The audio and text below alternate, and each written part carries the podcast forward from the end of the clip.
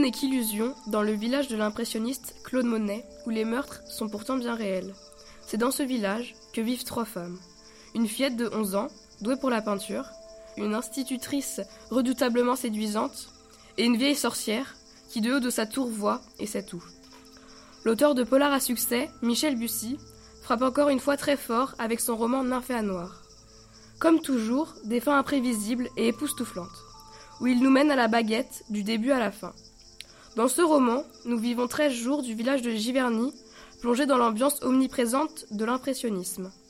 Il s'agit d'une intrigue policière avec une enquête compliquée où l'inspecteur Laurent Sérénac et son adjoint se retrouvent vite submergés par les pistes potentielles. La lecture de ce polar impressionniste nous mène, touche après touche, de la mort de Claude Monet à aujourd'hui. Les plans alternent entre le cheminement des enfants, les problèmes adultes d'un couple qui se forme à cause de l'inspecteur de l'enquête, et les narrations confuses d'une vieille dame.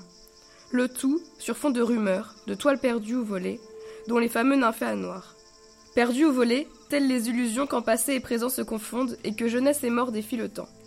Le rythme est lent, languissant, à l'image du village, jusqu'à ce que les rebondissements ne nous entraînent soudainement dans une accélération d'image et d'impression sur un rythme cinématographique. Nymphéa noir mélange peinture et meurtre, d'ailleurs, ce dernier fait tache sur le tableau du village tranquille de Giverny.